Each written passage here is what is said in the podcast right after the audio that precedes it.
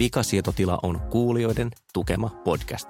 Eli käytännössä, jos sulla on mahdollisuus maksaa meille tämän ohjelman tekemisestä, niin se turvaa tämän jatkuuden ja on ihanaa. Saat siitä vastineeksi kaikkea kivaa, kuten chattailumahdollisuuksia, hieman sisältöekstraa ja ehkä tarroja, jos pääset sopivalle tasolle. Siis mene meidän kotisivuille vikasietoti.la ja löydät sieltä ohjeet, miten saadaan homman toimimaan. Samalla pääset tosiaan myös eroon näistä mainoksista.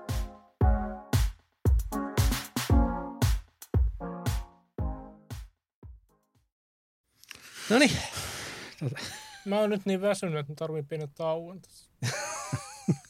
sä, sä, oot niin, sä oot niin väsynyt, että sä tarvit pienen tauon. Mm.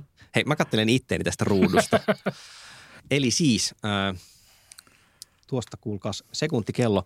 Voin, tämä on tämmöinen siis myös metan tekeminen, että, että mä niin kuin kellotan, kun tehdään vikasitotilaa. Nauhoitetaan vähän enemmän kuin mitä ollaan puhumassa. Äh, nauhoitan semmoisen keskusteluosion, joka kestää vähän pitempään kuin mitä sinne ohjelmaan tulee. Ja sitten siitä otetaan niin tyhmimmät läpät pois. Tai Välillä vähän itse- pidempäänkin ei- se ei- kestää. ei, ei välttämättä ota kaikkia tyhmiä läppiä pois, se on ihan totta. Ja, ja sitten tota, kaikki tämmöistä äh, maiskutuksista äh, ja muut pois. Ja, ja sitten se on kuulkaa priimaa, kun se teidän korviinne päätyypi. No niin, kuulkaas. Pitäisikö meidän sitten tekasta yksi podcasti tästä? No jos nyt sit. Jos nyt sitten tehdään.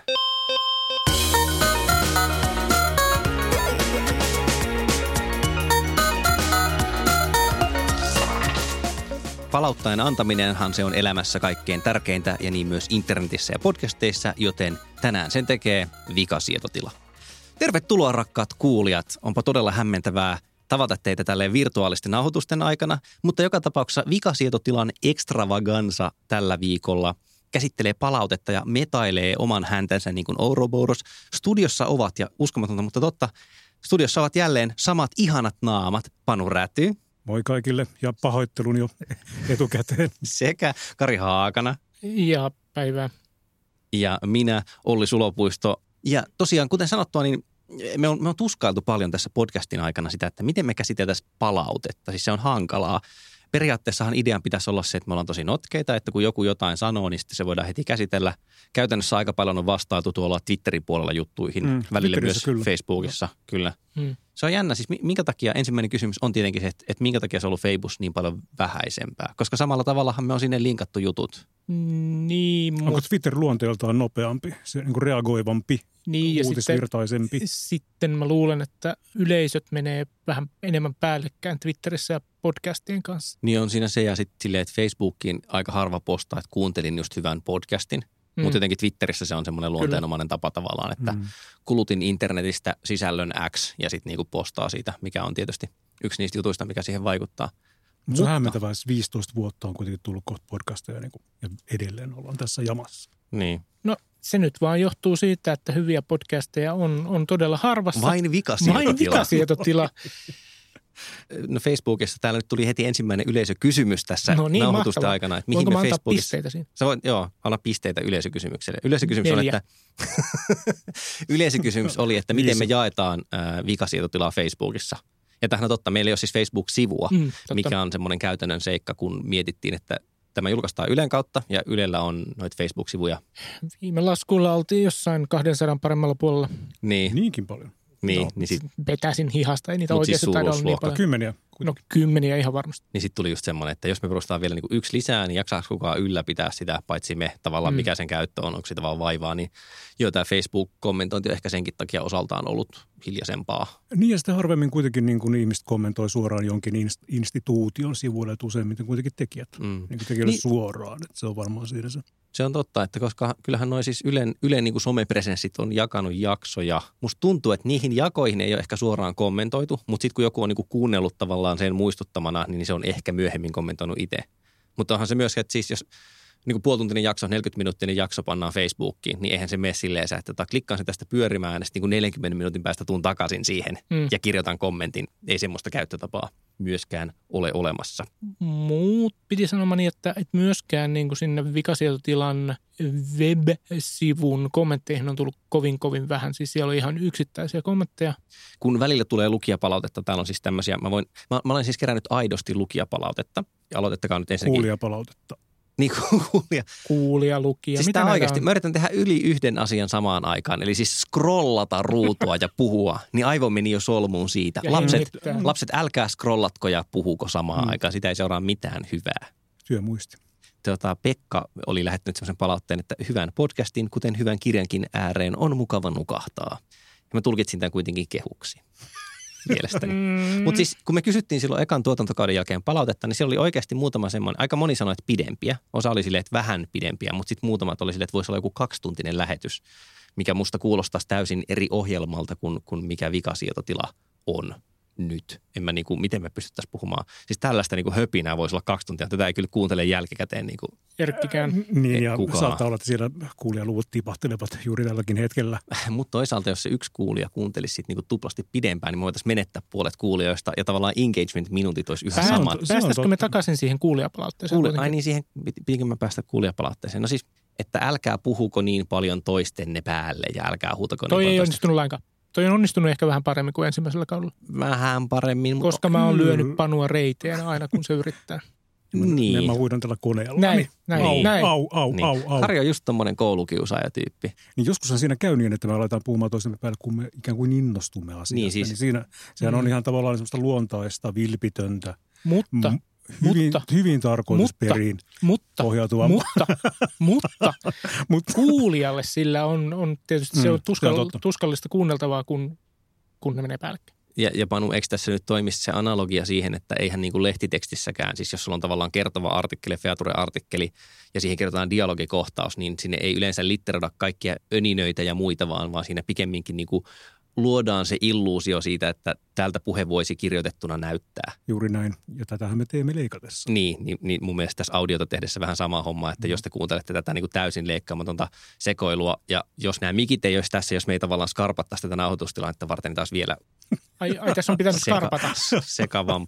Kyllä, sun pitää skarpata Kari, kun sä Me ollaan tänne toisen nauhoituksiin. kauden lopulla nyt Sä ja otat- nyt mulle sitten kerrotaan. Sä otat piristäviä, kun sä tuut nauhoituksiin ja rauhoittavia, kun sä lähdet nauhoituksista. Se on tosi yksinkertainen sääntö. Mä voin värikoodaa sulle ne. Menisimmekö mutta, seuraavaan palautteeseen? palautteeseen. Aivan. Okei, yksittäisiä palautteita. Ville äh, lähestyi meitä Twitterissä tuon tiedon järjestelyjakson jälkeen. Ville kirjoitti Twitterissä, että mielestäni kysytte väärää kysymystä. Oikea tapa on konteksti, tarve ja tilannesidonnainen. Tai siis jos on varmasti joku väärä tapa, niin se on olettaa, että on joku universaali oikea järjestys. Juu. Juuri no, totta kai, näin. totta kai tuohon tietenkin, näinhän se juuri Paitsi on. anaalinatseille se on juuri noin, että, että kaikki menee näin. Mm, No mutta tietenkin se on aina kontekstisidonnaista, tarvesidonnaista. Paitsi, niin kuin että mun mielestä henkilö, te- henkilöiden, henkilön niin kuin omiin perusteisiin, omista Mun tarpeista mielestä lähtevä. te molemmat argumentoitte juuri niin, että ei ole, vaan että on olemassa oikea tapa, jota te välttämättä ette edes toteuta, vaan että on olemassa jokin vielä ehkä mahdollisesti hahmoa saamaton Ai, joku, ideaalitila. ikään kuin ideaalitila, jota kohti me niin, pyrimme. Niin, kyllä, kyllä. Siis mun- mun, mun mielestä se argumentti on siis suunnilleen se, että järjestelmällisyyden vaiva on pienempi kuin mitä voisi kuvitella, kun sitä tekee koko ajan. Siis se, niin kuin sitä vasta-argumenttihan sulla oli se, että siihen menee hirveästi aikaa, Mhm. mm-hmm. mutta kun sitä tekee koko ajan vähitellen, niin, niin ei siihen mene. Ei se niin kuin, se, eikä kyllä, se sulje... kyllä, kyllä, mutta se laajemman niin kuin tason argumentti, jonka, jonka Ville toi esiin, on juuri se, että, että se riippuu käyttäjän tarpeista, se riippuu, tilanteesta, se riippuu siitä yhteisöstä tai organisaatiosta, joka tätä niin kuin järjestelmää käyttää. Ja lisäksi tuohon, että se vie vain vähän aikaa, kun sitä tekee koko ajan, että jos naulaan varvastani vähän pikkuhiljaa tähän lattiaan, niin sitä ei satu ihan niin paljon kuin, että jos jymäyttäisin sen siihen kerralla. Mutta mut siinä on myös se, että eihän se niin kuin sulje sitä hakemiskäyttöä pois, jos järjestelee. Eihän se niin kuin estä sua hakemasta sen lisäksi, että sulla on metasanotus ei, se, käytössä se on siellä. totta, mutta että mä oon oikeasti sitä mieltä, että ne on täysin henkilökohtaisia asioita. Siis sä et voi pakottaa kenellekään jotain tiettyä järjestelmää, koska siitä ei välttämättä ole sille mitään hyötyä. No mutta, niin, mutta silloin, nyt, alkaa, nyt alkaa löytyä sitten, no kyllä, kyllä on universaalia, koska minä sanon näin ja, ja se on minulle hyvä, niin se pitää olla sinulle hyvä. Jos se tuskon, niin naulaa varpaisi lattiaan. Mutta silloin kun me operoidaan yhteisössä, niin silloin se Juuri liittyy näin. muiden ihmisten niin kuin toimiin. Niin, myös. miksi Me voi vaan antaa helpotamme muiden... muiden- ihmisten elämää tällä. Onhan siis julkaisujärjestelmissäkin yleensä niin kuin sovittu toimintatavat. Jos me mietitään siis niitä artikkeleita, jotka, joilla vikasiirtotila julkaistaan, niin, niin siis Ylellä on sekä ihan kirjoitetut ohjeet, että sitten joku semmoinen niin kuin jaettu ymmärrys, että Mm, miten näitä mm, käytetään. mm, Että niin se on, niin kuin, Niin, kar, Ei voi Kari olla on irrottanut, anarkiaa. niin, Kari on irrottanut kontrollinäppäimen tietokoneestaan, koska se ei usko Mm. kontrolliin. Juuri näin. Ja myös tämä voi leikata pois, mutta siellä joku kuulija sanoo, että vikasietotila on digitalisaation luontoilta. Luontoiltahan on rakastettu ohjelma, joten mä oletan, että tämä se oli on, kehu. Se on Tuo totta. oli- tuo oli mielestä. kauniisti sanottu. Kyllä, kyllä. Kuka ei, meistä on Pirkka-Pekka Petelius? ei voi kyllä kauniimpaa kohteliaisuutta ohjelmantekijä saada. vetääkseni e- eräällä tavalla metatasolla tämän palautteen kasaan, siis koska on syytä lopettaa koko, kohta tämä koko ohjelma, niin, niin äh, Paul Ford on kirjoittanut semmoisen esseen, jonka kysymys on suunnilleen, että, tai siis sen nimi on, että web on asiakaspalvelu media. Ja sitten se väittää siinä, että internetin perimmäinen kysymys on, että miksei minua konsultoitu, siis miksei minulta kysytty. Mm. Suunnilleen niin, kuin niin että, tai niin kuin mä sen argumentin käsitin, että koska se on kaksisuuntainen media teoriassa mahdollista, niin ihmisiä ärsyttää enemmän interwebsissä se, että ne ei pääse vaikuttamaan kuin oikeastaan missä tahansa muussa mediassa tai niin kuin näissä perinteisissä medioissa. Ja tässä podcastaamisessa on niin kuin ehkä tiettyä samaa, että kyllä mä, välillä tulee hassu olo siitä, että me ei, ei käsitellä tai että me ei olla niin keksitty tavallaan, miten tähän itse podcastiin tuota se palautteen käsittely, että me on kyllä käsitelty siellä ulkopuolella, mutta ei tässä. Se, se ainut keino olisi just tämä, mitä me nyt tehdään tietyllä tasolla, eli, eli sen, sen tota, nauhoittaminen sillä tavalla livenä, että siinä olisi jonkinlainen mm, niin feedback-luppi samaan aikaan, mutta se, se on hankalaa monesta syystä ja, ja se muuttaa tai muuttaisi esimerkiksi tämän podcastin luonnetta niin, niin kuin merkittävästi, että se ei niin kuin, Niin ja sitten se, sit se rikkoo myös sen podcast-ajatuksen, että ne ovat ikään kuin aina, mm. milloin ikään kuin tämmöinen niin kuin aina ikään kuin tilattavissa oleva väline, jota mä voin kuunnella missä tilanteessa tahansa. ja Mä että se ei ole, Niin, että se ei ole aikaan sidottu, se ei ole Mm. siihen jakeluhetkeen sidottu. Että meidän täytyy keksiä vielä vähän ideoida, Mm. että Kyllä, miten kyllä. me saadaan Siis meidän kuulijat mukaan. siellä kuulijapalautteessa tai, tai ekan kauden jälkeen kuulijapalautteessa oli semmoinen, että, että voitaisiinko ehdotella aiheita. Teoriassa niin kuin No, joo, fiksuja kuulijoita, se, se on kann- totta. se olisi erittäin hyvä. ja siis onhan niin kuin ideoita on tullutkin, mutta sitten tässä on ehkä tämmöinen, että me tehdään näitä tavallaan silleen purskeena. mm, Ihan siis niin kuin sen takia, että ihminen voi välillä olla kipeänä tai saattaa reissaa tai mitä ikinä. Niin me on niin kuin pidetty pientä puskuria tässä, että nämä ei ole siis ihan silleen, ei nauhoiteta sunnuntaina, kun ne on maanantai-aamuna valmiit, vaan kyllä siellä on niin kuin pätkiä tehty jo aikaisemmin. Niin, niin se on niin kuin se toinen ongelma siinä, että, että on niin kuin tavallaan pakko aloittaa tuotanto ajoissa ja, ja sitten tota, vastaavasti niin kuin, kyllä siellä aina jotain pystyy säätämään, aina, aina joku vieras jää tulematta tai muuta semmoista tulee, mutta me ei tavallaan olla niin notkeita. En mä tiedä, vaikuttaako tämä ulospäin. näin ainakaan en mä tiedä, vaikuttaako tämä niin semmoista agilelta millään tavalla, mutta tota, tuotantomme on, on niin riittävän ketterää muotoillaan vaikka näin. Vaikka tavallaan. Mietimme tapoja, mietimme tapoja, mietimme jonkin tavan, jolla me otamme Ja, ja sitten kuulijamme. ehkä, ehkä myös tavallaan se, se aiheen ja käsittelytavan, tai että ne on niin lähellä toisiaan siis, että, että jos joku sanoo, että aihe voisi olla Linux, Mm. niin, niin tota, se on vähän semmoinen, että no niin varmaan voisi, mutta että mitä me sitten sanottaisiin, sitten se lähtee niin kuin tangentille ja, ja se, että joku on ehdottanut aihetta Linux, niin todennäköisesti se, mikä sitten tulisi ulos, olisi jotakin ihan muuta kuin mitä se Niin, niin, ehdottaja on varsinaisesti niin se on. ajatellut siitä. Mutta tämä ei, tämä ei ole Mä en mikään... muuten ei, ehdottanut Linuxia tässä muuten huom, huom. Tämä oli mahtava aihe. Tota, teemme tästä erikoislähetyksen. Ja nyt 15-tuntinen Linux-erikoislähetys. Mutta Kari ei siis tarkoittanut sitä, etteikö meille voisi lähettää en missään ideoita. nimessä. En. Ei kyllä, siis haluamme ideoita ja tota, mä tajusin juuri, juuri tässä, että, että Jeesus Kristus, se, se koko se palaute, mikä tuli Twitterissä, mikä tavallaan siis loi mulle tämän idean, että pitää tehdä tämmöinen palautejakso, niin mä en ole tietenkään nyt sitä sitten muistanut ottaa tämä, mutta mä varmasti löydän sen ihan. Se on hämmentävää, koska sä oot niin järjestelmällinen ihminen. No siis se pointti oli, oli siinä kysyttiin, että voisitteko käsitellä semmoista aihetta kuin nerd credibility. Muistatteko tämän? Mä Muistamme. välitin sen eteenpäin. Mm. Mm. Että jos kaikilla on semmoinen olo, että, että jumalauta, että pakko olisi osata niin tämä uusin teknologia tai joku semmoinen, kun kaikki noin muutkin osaa, on siis semmoinen jatkuva riittämättömyyden tunne, en pärjää. Ihan niin kuin vanha kunnon huijarisyndrooma.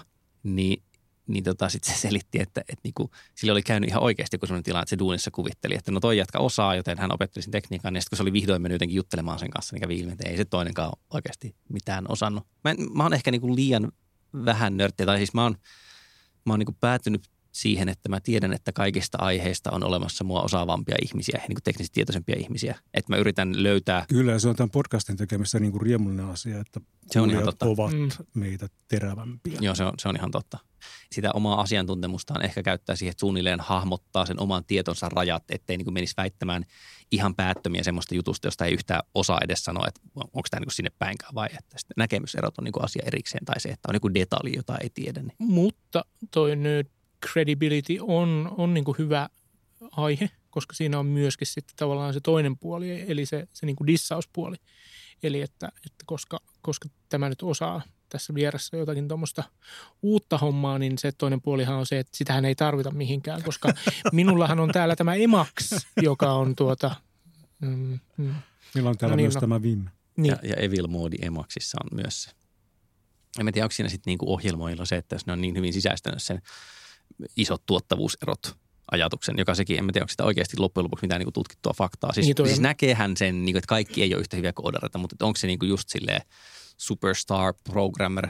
Kun, kun mä vaan muistelen... kodeen kesken ne erot on aika isoja. No, no mutta mut kun tässä on nyt se niin, juttu, siis toisaalta on tämä... väite. On tämä niinku, on... niin, niin tää, ja sitten se projektinhallinnan niinku yleisviisaus, että ei ole olemassa hopealuotia, siis nimenomaan niinku ohjelmistoprojekteissa. Ei voi nopeuttaa ohjelmistoprojektin valmistumista sillä, että sinne isketään vaan lisää jengiä mm. mukaan, koska tavallaan myös se managerointi kasvaa.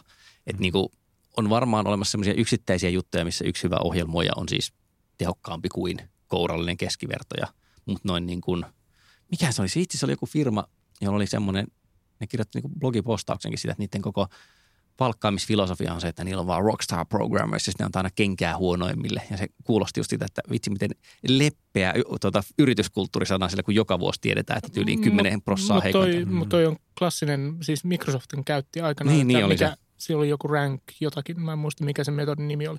Mutta tosiaan huonoiten pärjäävät aina, aina niin kuin pannaan luiskaan, koska, koska niin kuin vaan, vain parhaille on tilaa. Kyllä. Mutta si, si, siitähän ne jopa Microsoft luopui. Mutta nyt me liuuttiin taas, tästä jo tästä nerdcred-ajatusta. se Microsoft, Ai jaa. meidän piti mm. se Microsoft-aihe tehdä, mutta tota, koska, koska tässä on nyt pu- puoli tuntia, puoli tuntia puhuttu ja tarkoitus olisi vartti saada sinne jaksoon tiivistettyä, niin, tota, niin puhutaan tota, vähän lisää. Puhutaanko vielä vähän lisää? Ei, ei, ei puhuta vielä vähän lisää, vaan äh, sanotaan nyt siis, että, että, että jumalauta kun mulla katkeilee ajatus, mitä mä oon tekemässä. Sä oot tekemässä podcastia. Mm. Kiitos, onko mä pukeutunut? Onko mä taas lähtenyt alasti liikkeelle? Sulla on melko paljon vaatteita päällä. Mä haluaisin esitellä, mutta nyt, nyt Joo, nyt mä tiedän että mä oon lopettamassa. Mä haluan esitellä sukkani. Siis mä ostin halvalla. Katsokaa, katsokaa. katsokaa. Siinä, siinä on niinku ruskea rantu ja sitten pinkki rantu ja valkoinen rantu. Tämä on varmasti Suomen ensimmäinen ATK-podcast, jossa on esitelty sukat. Mutta Tästä tulee ihan mahtava jakso muuten. no, Onneksi vielä muutama viikko siihen, niin kuin tämä lähetetään.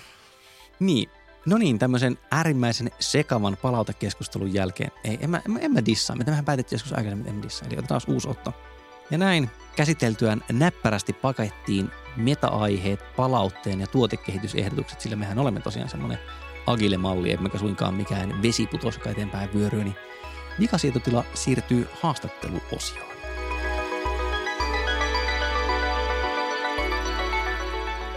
Jakas näin, vikasietotila käy haastattelua päin riimin kantamana, niin kuin kuinka muutenkaan. Meillä on täällä haasteltavana Anna Ronkainen, jonka krediittilista tai tittelilista on pidempi kuin proverbiaalinen nälkävuosi. Hän on nimittäin Finnish Legal Tech Forumin puheenjohtaja, mutta lisäksi Trademark Now-yrityksen tutkimusjohtaja ja seilaa mitenkäs se olikaan määriteltynä Turun ja Stanfordin ja Fabianin kadun itälaitaa myöten noin akateemisessa maailmassa ja kuuluu lisäksi vielä International Association for Artificial Intelligence and Law Lawhon, siis niin hallitukseen. Loppu, hallituksen kyllä. kyllä. Mulla loppui siis happio tässä vaiheessa. Mutta tosiaan siis puhumme siitä, että mitä tapahtuu, kun otetaan tämmöinen asia kuin tekoäly ja sitten tämmöinen asia kuin juridiikka. Koska mun taustaolettamukseni on, ja tämä on nyt se, mitä voidaan lähteä problematisoimaan, että – jos on joku semmoinen ikään kuin inhimillisen kanssakäymisen alue, missä tietokone ei olisi hyvä – niin se olisi nimenomaan niin kuin oikeudelliseen käytäntöön, juridiikkaan, oikeudenkäyntiin, kaikkeen siihen liittyvät asiat, koska sehän on kaikki semmoista niin kuin kertynyttä tietoa ja intuitiota ja ei ole selkeitä sääntöjä, vaan se on pikemminkin on sääntökirja, jonka pohjalta voi vähän silleen niin kuin veikata, että hyvin todennäköisesti näin se menee, jos olen ottanut kaiken relevantin asian huomioon. On siellä malleja ja prosesseja tämän tyyppistä. On, mutta kun niissä on aina poikkeuksia ja poikkeuksien poikkeuksia, niin miten se tietokoneohjelma parka nyt kun, kun niin kuin, vaikka siellä trademark sanot tietokoneelle suunnilleen ymmärtääkseni, että hei, selvitä, että onko olemassa Olli Sulopuiston Vitkutin nimistä firmaa jollain tietyllä sektorilla.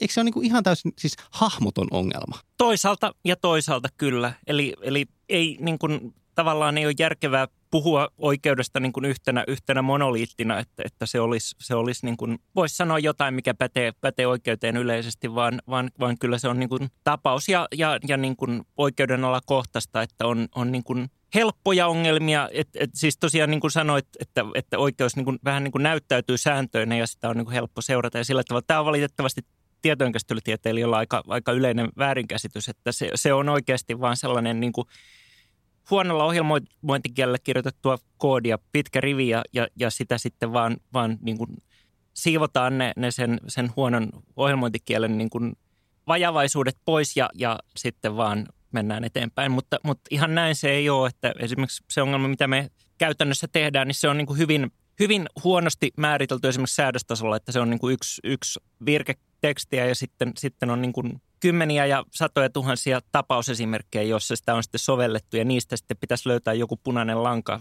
koneoppimisen avulla osittain ihan käsin, käsin tehdyillä säännöillä. Eli jos lyhyesti kerrot vielä tässä vaiheessa kuulijoille, että mitä siis Trademark Now itse asiassa tekee? Me tehdään tekoälyyn perustuvia järjestelmiä tavaramerkkioikeuden alalta, eli tavaramerkkien ennakkotutkimuksen automatisointi, eli se on just se, että, että sä haet uutta uutta tavaramerkkiä, uutta brändiä ja sitten tavaramerkkien vahtimista ja mitä tuolla nyt tulossa sitten on, että asiakkaina on lähinnä sellaisia suuria, suuria brändien omistajia, että, että onhan se kiva sanoa, että on myynyt tekoälyä IBMlle ja Googlelle. Onko se siis semmoinen homma, mikä aikaisemmin olisi ratkaistu laittamalla sinne niin kuin iso määrä vastavalmistuneita, eli toistettuna halpoja niin kuin juristin poikasia ja sitten annettu niille jotenkin papereita ja sanoo, että tämä on hankala asia ja tämä on tylsää, ratkaiskaa se tämä ei oikeastaan ole sellainen, että, että tota, tämä on enemmänkin se, että siellä on kokenut tavaramerkkijuristi ja erittäin kokenut asianajosihteeri, jotka yh- yhteistyössä on sitten niin kuin tehnyt, tehnyt hakuja sellaisella 80-luvun teknologialla ja sitten pyöritellyt isoa kasaa paperia niitä niin kuin pari päivää, että ne pääsee siihen pisteeseen, mihin mi- me päästään keskimäärin 15 sekunnissa. Tuommoinen vaatimaton parista päivästä 15 sekuntia. Joo, se, se, se ei sitten ole vielä se koko totuus, mutta, mutta niin kuin asiakkaiden arviot on luokkaa, että, että niin kuin aika, aika, aika niin kuin tähän ennakkotutkimukseen suunnilleen puolittuu käytännössä ihan siis niin kuin vaativammissakin tapauksissa. Mutta toisaalta, toisaalta sinne 15 sekunnissa niin kuin saa, saa, jos näkee selvästi, että ei, ei, ei kannata jatkaa, niin sen, sen näkee niin kuin heti. Eikö tätä tietotekniikkaa on niin kuin sovellettu jo pidempään aikaa niin kuin nimenomaan juridisella puolella, niin kuin, niin kuin malleja niin kuin lakien ja oikeudenkäynnön perusteluista rakennettu ja tämän tyyppistä?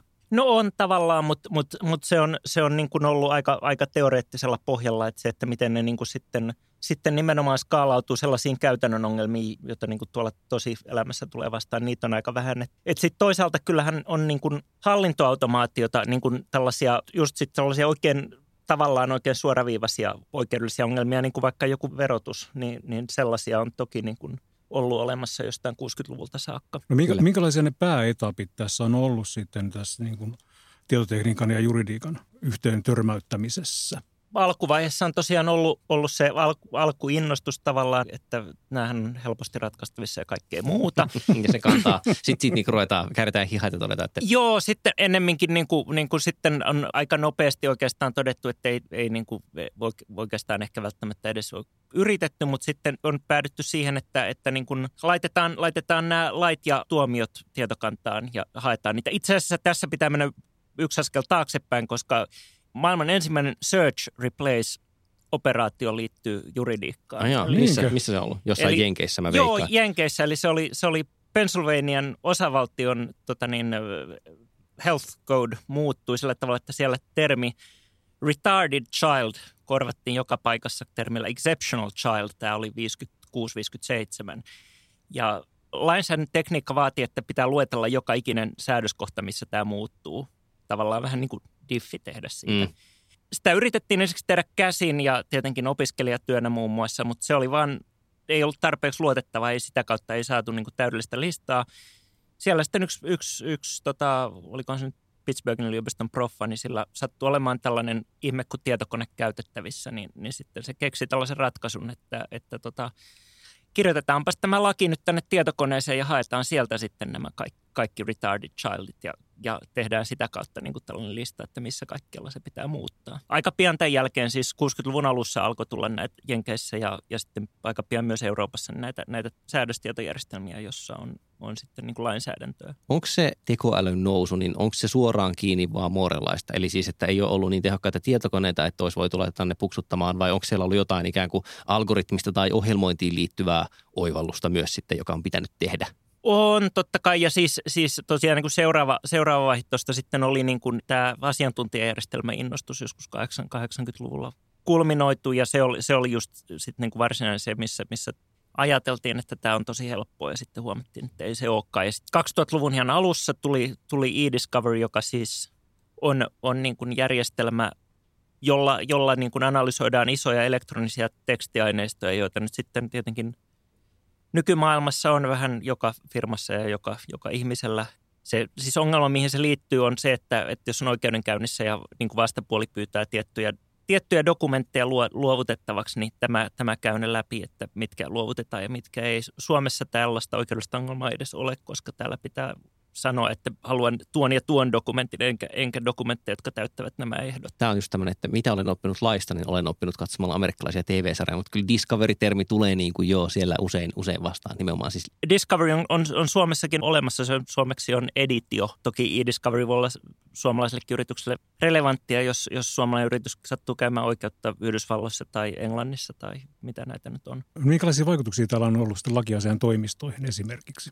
Eniten ehkä sillä on ollut vaikutuksia vastavalmistuneisiin niin kuin juristeihin Jenkeissä. Et, et on huomattavasti vähemmän niin kuin sellaisia entry-level työpaikkoja, että missä, missä tota, voi, voi vähän niin kuin oppia, että mitä sitä nyt oikeasti tehdäänkään. Et toki Suomessa niin kuin koulutusmäärät on ihan erilaisia. Joo, Keynes ennusti aikoinaan, että ihmistyövoiman tarve vähenee radikaalisti. Niin Mutta se on myös vähän näitä, että, että seuraavan viiden, niin kuin, että viiden vuoden päästä olemme kehittäneet mm. asian X, mikä ikinä mm. niin kuin syöpälääkkeen tai tä, just sille generalistitekoälyn ja sitten se viisi vuotta jotenkin aina vaan tuntuu siirtyvän niin kuin joo, joo, että tota, Herbert Simonhan ja oliko se Newell ennusti, oliko se 56, että, että tietokone voittaa ihmisen shakissa 10 vuoden kuluttua ja siihen meni sitten 40 vuotta.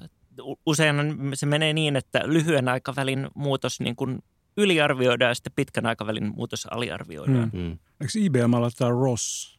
No IBM, siis IBMllä on Watson Monen, tai Deep, niin. Deep QA ja, ja, ja, ja sitten sen, sen kaupallistamiseksi on sitten kaikenlaisia, kaikenlaisia meillekin sitä on tar- tarjottu, mutta ei ole, ei ole keksitty mitä sillä tehtäisiin. Kerro se, mikä se, meille, mikä se on. Siis äh, sehän on järjestelmä, jolle niin kuin voi esittää luonnollisella kielellä kysymyksiä. Sehän on toki siis, se alkuperäinen perustuu tähän Jeopardin voittaneeseen Watson Joo. järjestelmään, mutta, mutta se... Niin, niin kuin Watson sen, on tämmöinen tekoäly. Watson on tekoäly, eli, eli, eli siis se, se on niin kuin tekoäly, jolle, jolle voi esittää luonnollisella kielellä kysymyksiä ja sitten se etsii, etsii siihen parhaiten mätsääviä dokumentteja, jotka sitten Jeopardin tapauksessa on muutama sana, ja, ja sitten, mutta se voi olla, olla tota, olla, olla niin kuin yksi, mikä, mikä dokumentti, yleensä Rossin tapauksessa mun tietääkseni se etsii sitä, mitkä dokumentit on relevantteja tämän, tämän sun kysymyksesi kannalta. Niin käsittääkseni ainakin mä olen lukenut, että se niin osaa tavallaan tutkia sen materiaalin ja luoda ikään kuin myös niin kuin tarvittaisiin vastaväitteitä. Joo, ainakin IBMllä on tällainen Debater-niminen myös niin kuin sovellus Watsonille, jolle siis voi kertoa, jolle voi laittaa kysymyksen, että onko, onko nuorisotupakointi hyvä vai huono asia, ja sitten se kaivaa niin kuin väitteitä puolesta ja vastaan. Kuitenkin puhutaan järjestelmistä, joita tavallaan käyttää erikoistuneet ihmiset, niin onko se luontoinen kieli sitten käyttöliittymänä mikään kynnys, koska ei voisi ajatella, että tavallaan juristi esimerkiksi tässä tapauksessa tai niin kuin sen alan asioiden kanssa painiva, että se osaa tavallaan kirjoittaa jossain määrin tietokoneen kielelle ikään kuin sen asian, mitä pyytää. Ei kai se ole varsinaisesti se ongelma. Periaatteessa voisi olla jopa tälleen, no en tiedä, joku nyt rakentaa kuin Emacs käyttöliittymä suunnilleen ja lähettää sieltä sitten webi tota apin kautta kyselyitä on sellainen Emacs-käyttöliittymäkin. Ei, et ole tosissas. ei, jumalauta. Mutta tota, ei, ei Watsonille, mutta tota, joo, joo, siis tota, mä kyllä sitten joskus Finlexin käyttöliittymään. mutta tästä, tästä on aika kauan aikaa. Tota, se riippuu siitä totta kai siitä, niin kuin, mikä, mikä se on se ongelma ja mitä, mitä yritetään tehdä. Että se, se, usein se, mitä luonnollisella kielellä esitetään, on niin kuin monta asiaa jossain kompleksisessa suhteessa, joka, jonka, jonka sä voit joko sanoa ihmisten kielellä tai sitten sä voit kirjoittaa Googlen niin kuin hirvityksen, jolla, jossa on tämä ja tämä ja tuo ja se, ja, tai, mutta ei, ei tätä. Meillä totta kai niin kuin ei, meidän tuotteet, tuotteet esimerkiksi ei, ei tietenkään halua mitään niin kuin kokonaisia lauseita, ellei sitten, sitten halua rekisteröidä kokonaista lausetta tavaramerkiksi. Et meillä on niin kuin hyvin, hyvin, hyvin niin kuin tavallaan määrämuotoista se, mitä, mitä halutaan inputiksi ja mitä, millaista dataa käsitellään. Sitten toki se, mitä se data pitää sisällään, niin se on sitten, niin kuin, siinä ei ole oikein mitään rajoja. Mitkä oikeudenalat on tällä hetkellä sellaisia, johon tätä niin keinoälyä voidaan soveltaa kaikkein parhaimmin, tehokkaimmin? Ei sinänsä mun mielestä se ei, se ei oikeastaan ole se oikeudenala, ei niin kuin rajaa, vaan enemmän, enemmänkin se on, että mihin se on niin kuin taloudellisesti järkevää. Esimerkiksi Suomessa niin kuin nämä tekoälymahdollisuudet sinänsä niin ei, ei, ei välttämättä niin kuin ainakaan kaupalliselta puolelta ole ihan hirveän suuret. Sen takia meillä, niin, meilläkään niin kuin ei ollut trademarkilla niin kuin mitään, mitään aikomustakaan keskittyä pelkkään Suomeen, vaan lähteä suoraan maailmalle. Ja sikäli niin kuin immateriaalioikeus on, on sikäli kiva oikeudenala, että se on, koska se – perustuu pitkälti kansainvälisiin sopimuksiin ja se on vähän niin kuin tyhjästä luotua ja, ja suhteellisen nuori oikeudenala, niin, niin, niin se tarkoittaa, että niin kuin ne vaikeat ongelmat on aika samanlaisia joka maassa. Niin, niin sillä tavalla niin kuin se auttaa niin kuin luomaan tällaista, tällaista teknologiaa, joka vähän niin kuin on helppo skaalata maasta toiseen. Eikö sulla ollut tämmöinen ajatus hallinto-oikeuden automatisoinnista? Joo, mä kirjoitin 2010 yhteen paperin tällaisen niin kuin ajatusharjoituksen, että periaatteessa – Suomen hallinto-oikeuden juttukuormasta ehkä 80 prosenttia voitaisiin voitais automatisoida sellaisella 10 miljoonan tutkimusprojektilla, joka vaan niin kuin, koska siellä on paljon siis sellaisia juttuja, että, että se on niin kuin vaikka samantyyppisiä autoverovalituksia ja niissä vaan niin kuin nimet, ja, nimet ja summat suunnilleen muuttuu, että se olisi niin kuin ehkä tehokkaampaa tehdä se kopiointi niin kuin tekoälyllä, kun, kun, kun että sitä tekee joku käsin. Mutta sitten mä ymmärsin tai tutustuin vähän lähemmin aiheeseen julkiset ohjelmistohankinnat ja tajusin, että, että tota, ensinnäkin se hintalappuun tulisi nolla lisää, koska, koska se pitäisi tilata varmaan käytännössä tietyiltä firmoilta ja todennäköisesti lopputulos ei olisi toimiva, joten sen, sen jälkeen en ole enää näitä haaveita elätellyt. Jos tähän tämmöinen mustalaatikkotesti, siis on kaksi identtistä tapausta ja sitten niin kuin toisessa asian ratkaisee ihminen – ja toisessa tietokoneohjelma. Ja vaikka ne tulokset olisi identtiset, niin silti niin kuin todennäköisesti se ihminen siellä toisessa päässä ajattelisi, että, että ne, ei, ne ei tietyllä tavalla ole samanarvoiset. Niin kuin, että jotenkin se, että ihmisen pitää olla mukana siinä prosessissa versus, että se olisi, vaikka se olisi siis heittämällä selvä juttu, mutta silti niin kuin musta tuntuu, että, että, että ihmiset saattaisivat niin, niin epäillä sitä. Vähän tämmöisellä mutta eikö Turingin testi ole se, että jos ihminen ei pysty erottamaan tekoälyn antamia vastauksia inhimillistä, niin testi on niin kuin läpäistä? No, no, mutta tähän tämä juuri tavallaan liittyy. Tavallaan joo, mutta, mutta en, en mä siis sellaista niin kuin näe realistisena millään tavalla, että kyllä, kyllä niin kuin jos, jos oikeasti tuomioita rupeaa koneet tekemään, niin kyllä siellä ihminen, ihmisen pitää lukea läpi ja, ja totta kai se niin kuin riippuu oikeudenalasta, että millä tällaista kannattaa edes, edes harkita, mutta tota, toisaalta onhan näitä, että niin kuin tämä yksi israelilainen tutkimus viiden vuoden takaa, että missä, missä niin kuin oli tämä ihan inhimillisten tuomareiden nämä ehdonalaisratkaisut niin kuin vuorokauden ajan funktiona. Kyllä, että, että tuomarit on väsyneempiä, ne antaa kovempia joo. tuomioita. Kyllä, niin kyllä, kyllä juuri näin, että, että niin kuin tavallaan tämä, tämä on vähän niin kuin se baseline, mitä, mitä vastaan niin kuin koneen on tietyissä asioissa helppo olla parempi. Mutta sitten toisaalta pitää oikeusjärjestelmässään on vähän niin kuin tavallaan sellainen sisäänrakennettu ajatus, että, että, että tuomari voi olla väärässä, koska eihän muuten mistään tarvitsisi voida valittaa, jos kaikki tuomiot, tuomiot olisi niin kuin lähtökohtaisesti oikeita. Et sinä, sinänsä se, että niin kuin jossain ensimmäisessä oikeusasteessa kone on ratkaisutoiminnan apuna, niin se ei niin kuin ole ihan, ihan, ihan hirveä vääryys mun nähdäkseni. Et toki toki niin kuin silloin joskus 50-luvulla kirjoitettiin, että kirjoitettiin sellaisia, että niin kuin korkein oikeus olisi oikein oikea paikka kokeilla näitä koneita, niin siinä nyt ei ole mitään järkeä, koska ne jutut on jokainen erilaisia ja, ja ne on oikeasti sitten just sellaisia, että, että ne vaatii niin kuin perusteellisempaa ajattelua, että mitä, mitä hän tästä nyt oikein, mikään olisi niin kuin järkevä ratkaisu ja sitten, sitten usein varsinkin tietysti englanninkielisissä maissa, joissa ne ennakkoratkaisut oikeasti sitoo myöhempiä tuomareita, niin, niin mikä on niin kuin järkevä asiaintila tästä eteenkin päin muissa asioissa. Paljon kiitoksia Anna Ronkainen haastattelusta. Kiitos. Kiitos.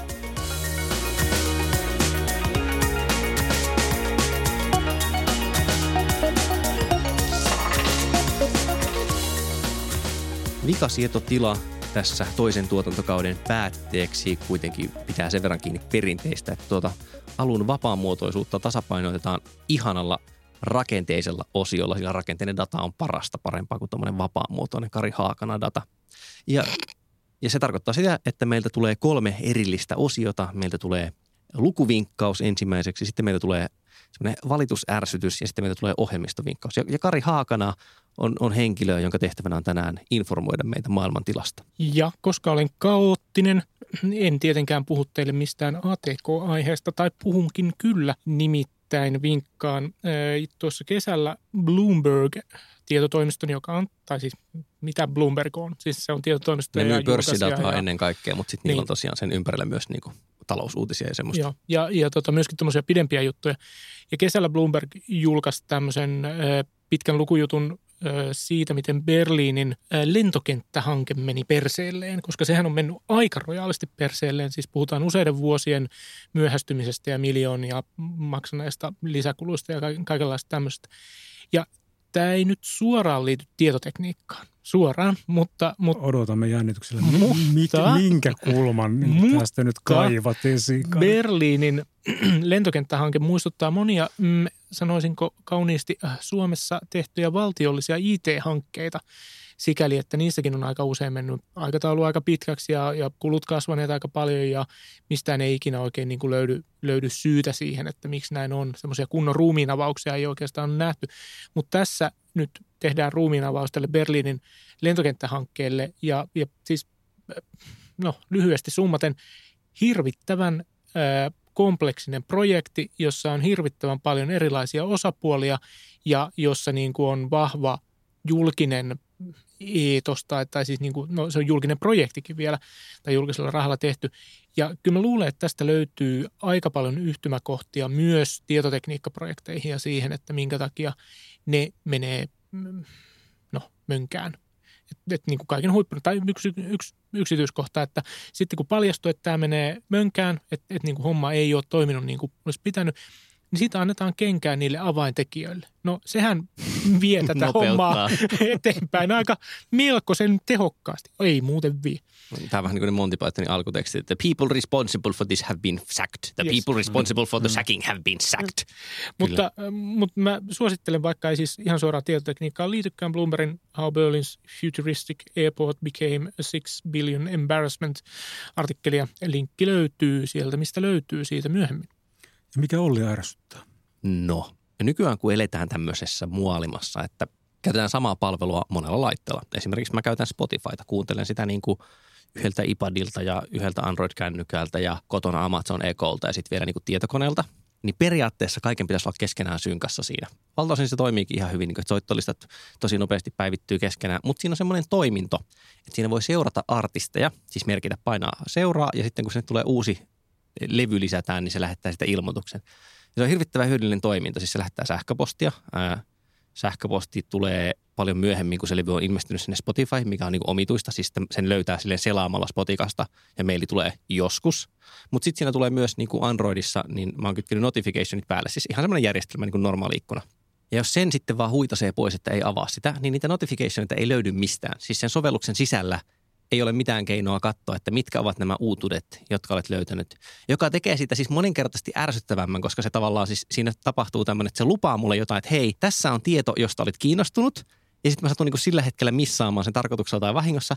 Ja sitä ei löydä mistään uudestaan. Se on niin kuin, mua ärsyttää huomattavasti vähemmän, sitä koko toimintoa ei olisi. Niin kuin, jos mä en ikinä tietäisi, että periaatteessa se vekotin tietää, niin se olisi ihan ok. Mutta nyt se on silleen, että lälläs lää, et saa, minä tiedän, mutta en kerro. Blablabla. Ja si- mä niin oikeasti menen aika usein Gmail-arkistoon vaan ja laitan sinne tyyli haku Spotify jotain. Mut kun ne ei ole synkassa ne mailit sitten taas sitten notificationit kanssa. Et mä en niin kuin, siinä on kyllä semmoinen hieno kaoottinen järjestelmä.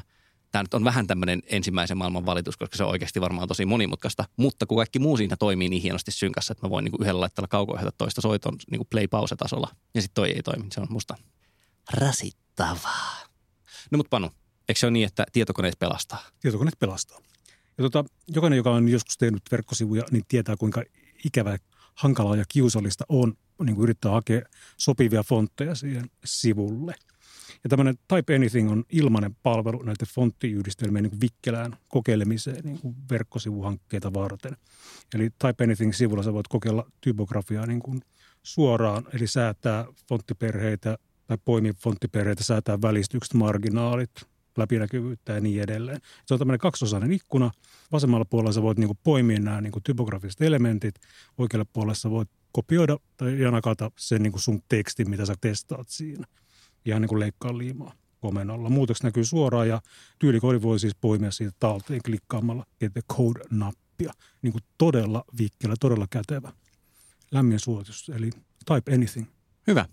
Mikasietotila tässä nyt sitten varmaan siirtyy hetkiseksi hibernoimaan.